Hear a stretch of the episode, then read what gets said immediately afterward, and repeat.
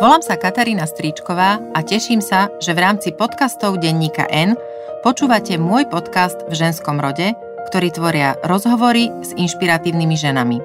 V ženskom rode sú totiž v slovenčine tie najsilnejšie slova dôvera, pravda, spolahlivosť, odvaha, múdrosť či pokora. Ale aj zrada, pícha, nevera, závisť, prehra či smrť.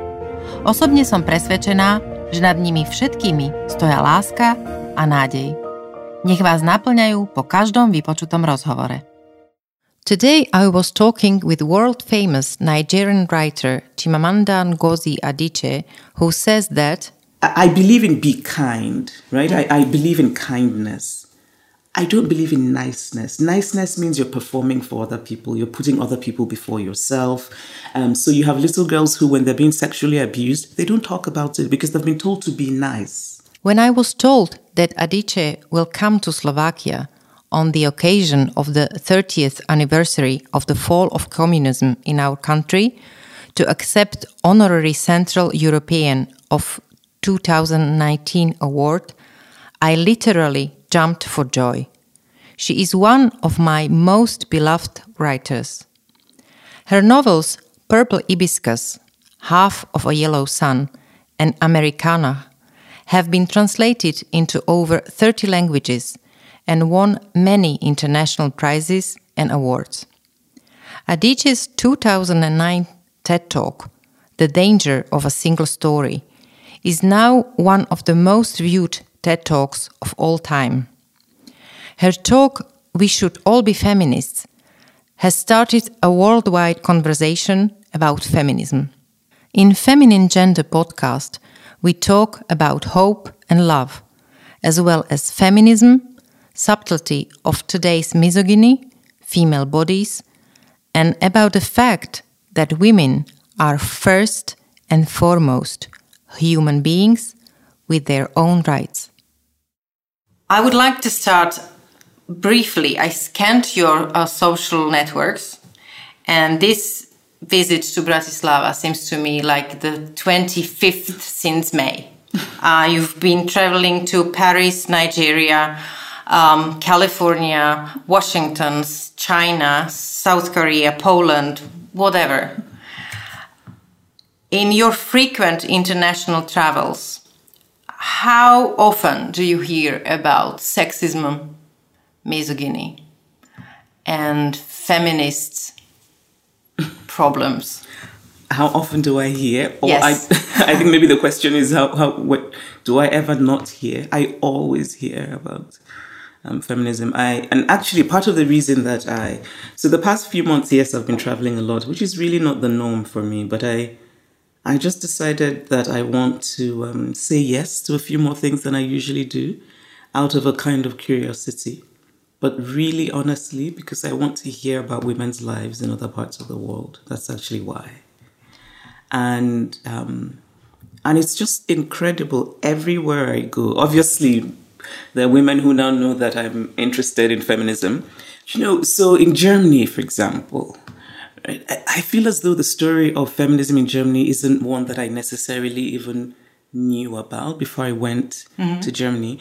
Um, because you hear about Germany being the biggest economy in Western Europe, you hear there's Angela Merkel. But I get there and women are talking about their stories, and it is incredible to me how much sexism is alive. Really? Yes. What's the most shocking example, or you know, examples, or mostly it, it's it's and the middle class women talking about how to be female, how, and this is a line a woman in Germany used, which I loved. She said, There's Angela Merkel, then there is nothing for a long time, and then you get to a much lower level. And that's where women being there is normal. Mm-hmm. I found that very interesting. Uh, so, does it have any tendency of decreasing? Or you find that um, this misogyny and sexism is just becoming more subtle? I don't think it's decreasing. I think, um, yes, I think it's more subtle. I think that the history of feminism in in you know in the West, um, and it's interesting saying the West being here, because I know that that has a different meaning. But for if somebody from Nigeria is saying the West, you know, everybody in Europe is included. Um, 30 years ago, we were not. Right, I know. But that's why I say it's interesting to say that here. But um, I think when the fighting, the, the sort of the struggles against sexism that were um, well known and well documented that happened, you know, for example, with the English women, um, with the suffragettes, mm-hmm. there was something very obvious and clear. You're fighting for the right to vote. You're fighting for the right to no longer be regarded as property. So that was very clear. I think what's happening now is not that sexism has decreased, it's that it's not as overt. So it's more subtle, it's, um, it's less black and white. And I think that makes it more difficult. It makes it more difficult to talk about, it makes it more difficult to combat. Because mostly people will say, well, there's no problem. You know, women can vote, everything is fine. Um, there are tendencies in the world, however, and it's all coming over and over, including Slovakia right now, uh, to control women's bodies. And I wonder how you see it, why freedom of choice and female bodies are so precious that men fight for them? um, I don't actually think men think women's bodies are precious. I think men think women's bodies belong to them. But I, I, I think that throughout history, many um, many fights, many social, political um, disputes have been carried out on women's bodies. So that there's a sense in which men own their bodies women's bodies belong to everyone. Um, I don't think that if men got pregnant that we would be having this conversation because we wouldn't. Because men would think, you know, it's my body. I get to do with it what I want to do with it. I mean, my my sense of, and in the U.S., which is where I live part of the year, it's um, it's also a conversation happening now where people are talking about. It, I find it almost inconceivable to think that in the United States of America, it is possible that um, a, a woman's right to choose what to do with her body might not exist in the next few years. And there are many states that are passing laws that make it so difficult for women to have access to abortion. I feel strongly about this, and my general feeling is I think it's perfectly fine for people to be opposed to abortion, for a particular individual woman to be opposed to abortion for herself. Mm-hmm. I do not think it is fine to impose this on anybody else. Um, I also think that religion plays a big role in it. And this idea of the woman as not an individual person, but a person whose role is to produce children, to care for other people. It's that idea. There's a sense in which so many cultures around the world just do not grant women that basic human individuality. Mm-hmm. So it's like, woman, you belong to us. Your, your goal is to have children. So when you get pregnant, we will force you to give birth. Um, and, and there's something about it that when we really look at the root of it, it's that idea that women don't belong to themselves. That's what society tells us. And that's why I think it's important that um, every woman should have the right um, to a safe, legal abortion if she so chooses. There are many people who, in the name of religion, talk about how this shouldn't happen. And my feeling is it's perfectly fine to believe that it shouldn't happen. Don't do it. You know, you shouldn't do it. But you cannot then think that you can force on somebody else what your religious beliefs are. You cannot. It's as you said, if you if it would be happening uh, to men, oh, we wouldn't even be. I we mean, wouldn't. We wouldn't. We would be. not be having this conversation. If if it suddenly turned out that the prostate, which is, and I, I, I like to talk about the prostate because it sort of has become for me a symbol of maleness, seeing as women don't have prostates. If, for example, the prostate, there was something to do with the prostate, that somehow society said, no, men, you cannot have access to it. Men would go crazy, you know. Just imagine that um, suddenly in the world we said that, oh, I don't know, because there's. Compulsory vasectomy. Exactly. Exactly. Can you imagine yes. that? Yes. Oh, that's my body. Yes. don't don't yes. touch it. Yes. that's actually very good. Yes, exactly. And if we said, you know, you have to have it because um, society because there's overpopulation and actually the reason a pregnancy happens is there's a participation of the man You said that anger has a long history of uh, bringing about positive change. Mm. And I very much like this phrase. What kind of good um, this expressing of anger or disagreement mm. loudly mm. can bring to women?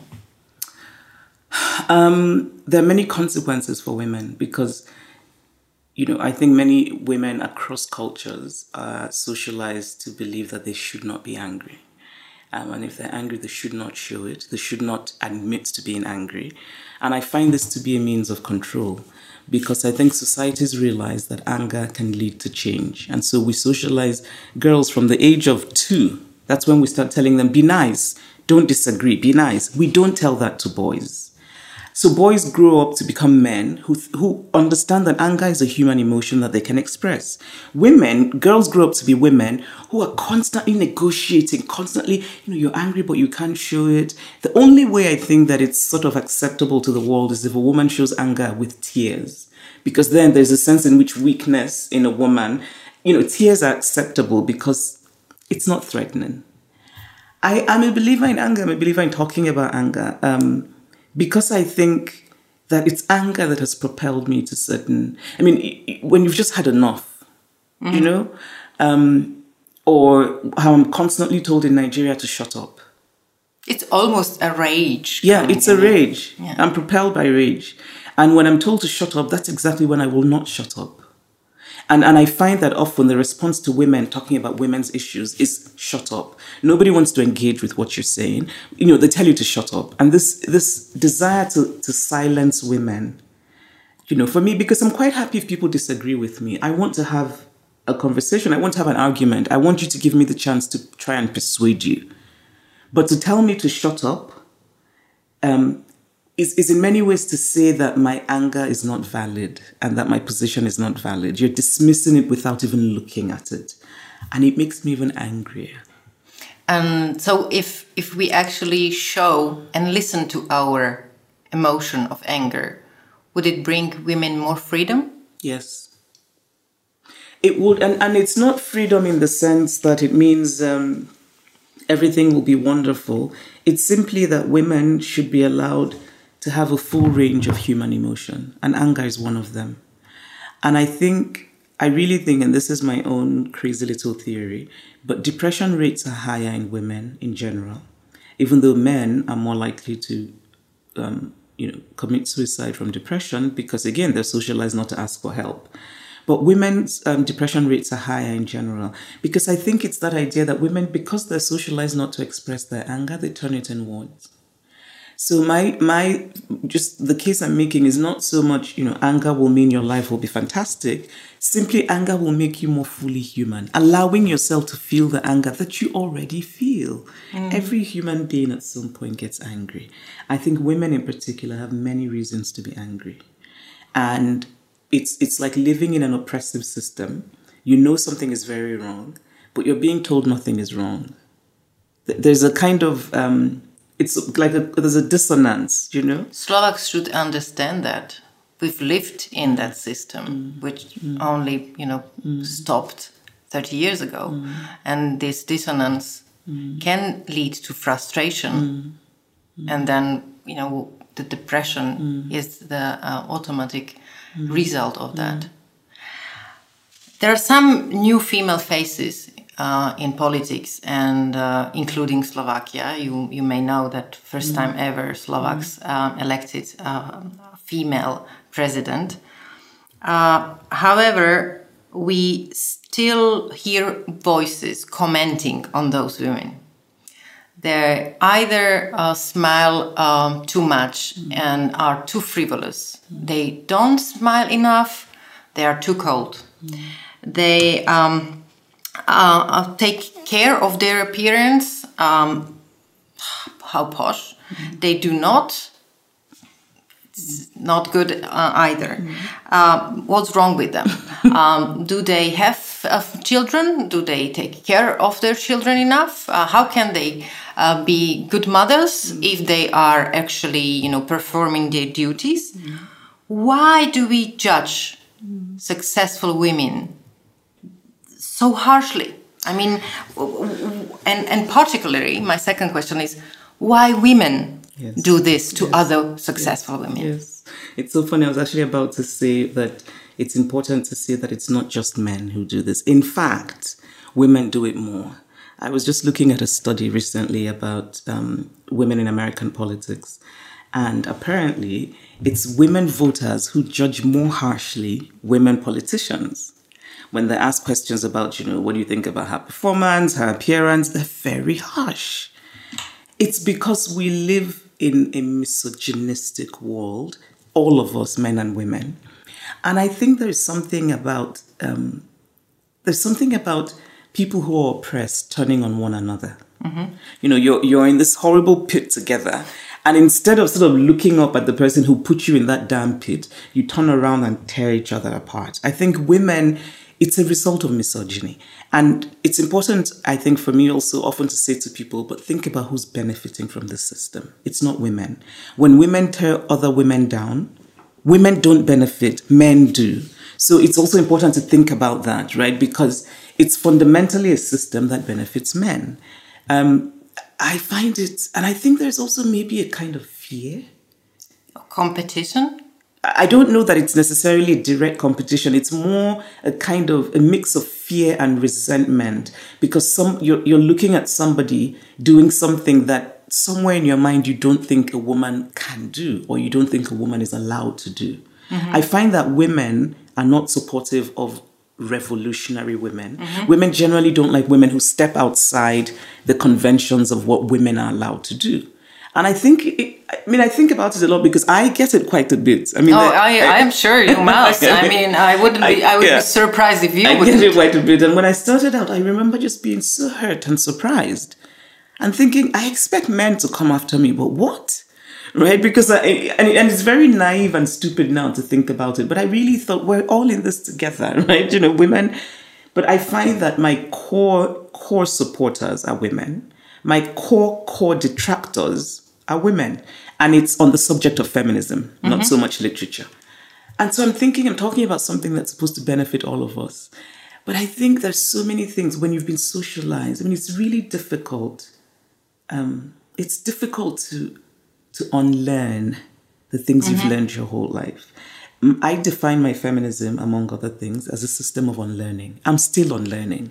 I mean, something happened to me. So not learning, but unlearning. unlearning. I understand. Because we've learned so much that's bad for us. I mean, and by us, I mean women. Women are socialized in ways that, in my opinion, can be deeply dangerous for them. Be nice. Um, be nice can be such a bad thing. I, I believe in be kind, right? Mm. I, I believe in kindness. I don't believe in niceness. Niceness means you're performing for other people, you're putting other people before yourself. Um, so you have little girls who, when they're being sexually abused, they don't talk about it because they've been told to be nice. And take care of others. Yes, you, you take know, care and, of others. And, you and, come last. Yeah. Everybody comes before you, right? So I think we've been women have been socialized in that way for so long that suddenly to see a woman who dares to put herself first, who dares to seek power, it makes many women uncomfortable. And because sometimes maybe jealous, no? yeah, yeah. Maybe a, they, yeah, they would also envy. want something. Yes, because it's a life they wish they could live. Mm. But in addition to that, by your action, you're casting judgment on their own choices, right? Because you're then sort of out there seeking power. Their entire lives, they have felt that they cannot seek power. So your very existence is a judgment on them, and they don't like it. Mm. Do you think that clever and successful women should support other women? I mean, actively clever, you know, actively yeah. supporting other clever women. Yes, as long as those clever women do not support policies that are bad for women. Yes, I, I, I understand. I, yeah. Because um, my um, just it's, it's not really a question. It's just uh, the the kind of experience that sometimes I wish uh, women would show active support yeah. to others yeah. because i think that it's it's it just might be that you are not not she's not cl clever enough mm. or she's not um, mm. um, ambitious enough mm. it's just that at that precise moment you may not have the same starting point yeah. because of i don't know being a mother of two and you know becoming someone who needs to return to the labor market and you don't have the same starting position and you just need that helping hand Yeah, yeah. I think women should. I mean, my my life is one in which I'm. Um, a friend of mine, a dear, dear friend of mine who passed away recently, who um, his name was Binyavanga Wainaina, he was Kenyan, and we were very close. And I remember um, once I was very hurt about something a woman that I, I had really gone out of my way to support and something she had done. And he looked at me and he said, You know, your problem is that your, um, he's like, your default is constantly to forgive women. And he said it as though this is not something you should be doing. You know, he sort of made it seem like you shouldn't support, you shouldn't excuse or support or or forgive women just because they are women. But there's also a part of me that I want to treat women how I want other women to treat me. I want to, um, and I think also I like women. I mean, I, you know, I think I think that there's certain women who don't like other women. I I think so. I mean, and I can tell. I like women. I think maybe there's also a part of me that in unlearning all of the nonsense that I learned growing up, this idea that we should see one another constantly as competition. It, I, it's just I really don't like that. Um, and so when I talk to young women in Nigeria, sometimes I say to them, "All right, I want you to tell me this. What if the door opens and this gorgeous young woman walks in, fantastically dressed, just looks like she has everything going on? What are you going to think?" And I said, "Be honest." And almost all of them said something very negative. If we said that to men, it would be different. Men what, just what would they say they, I haven't, and I, I will because I want to talk to more boys. Really, I'm very interested in talking to boys because we have to. Boys have to be part of this this conversation. But in general, just just from talking to individual men, the, it's not that men don't compete with one another, but it's not an automatic. Um, it's often more targeted. It's often, um, quite honestly, some men will not even notice that man walking. They, i would say so yeah, they just they would wouldn't say, even. oh they would say oh hi mate Yeah, they just would keep going on. But the women are looking at her, judging her, already throwing so much negativity at her. I mean, it, oh oh how how well i know that but, um, but we have to remember that there are some women who are not like this. So my, I used to say, in thinking about. hopefully there are Yeah, they are. Hopefully, they are, at least are. two of us No, they are. They absolutely are. Oh, my listeners definitely. I, I have I have a very a great bunch of listeners. Mm-hmm. Um, being a full person, that's another thing I really much mm-hmm. like from mm-hmm. what you wrote. Um, you are working hard, as I can see, and still you are a parent, a member of family. I'm not not not, not talking only about you know, wife and husband, but mm-hmm. family. Mm-hmm. How do you personally cope with doing the best mm. in in all your roles you have? I don't think I'm doing my best in in any role, and I think it's a lie to tell women that that they can be perfect. Um, even the idea of a perfect mother, I'm starting to really reject, because it's also a kind of it comes from a kind of individualism that I don't like. Um, I, I like the idea. I really do believe that it takes a village to raise a child, um, and I'm trying to create that village for my child. It's different now because. Um, you know, because we don't live in villages, but uh, she has aunties and uncles. I so I decided when she was born, even before she was born, that I would I would have a life. She was born, I fell utterly in love. I am just so hopelessly in love with my child. It is ridiculous. I think she's just the most gorgeous human in the world. Um, There are three more living in my house. and and you know spending time with her became just so joyous and i started to but at the same time it was very clear to me that i could never be a person who was only a mother because it was unfulfilling. But i also when i would then make the choice to you know take time for myself i need to write i need to travel i started to feel guilt. You know and and i'm still i mean there are moments when i think my god.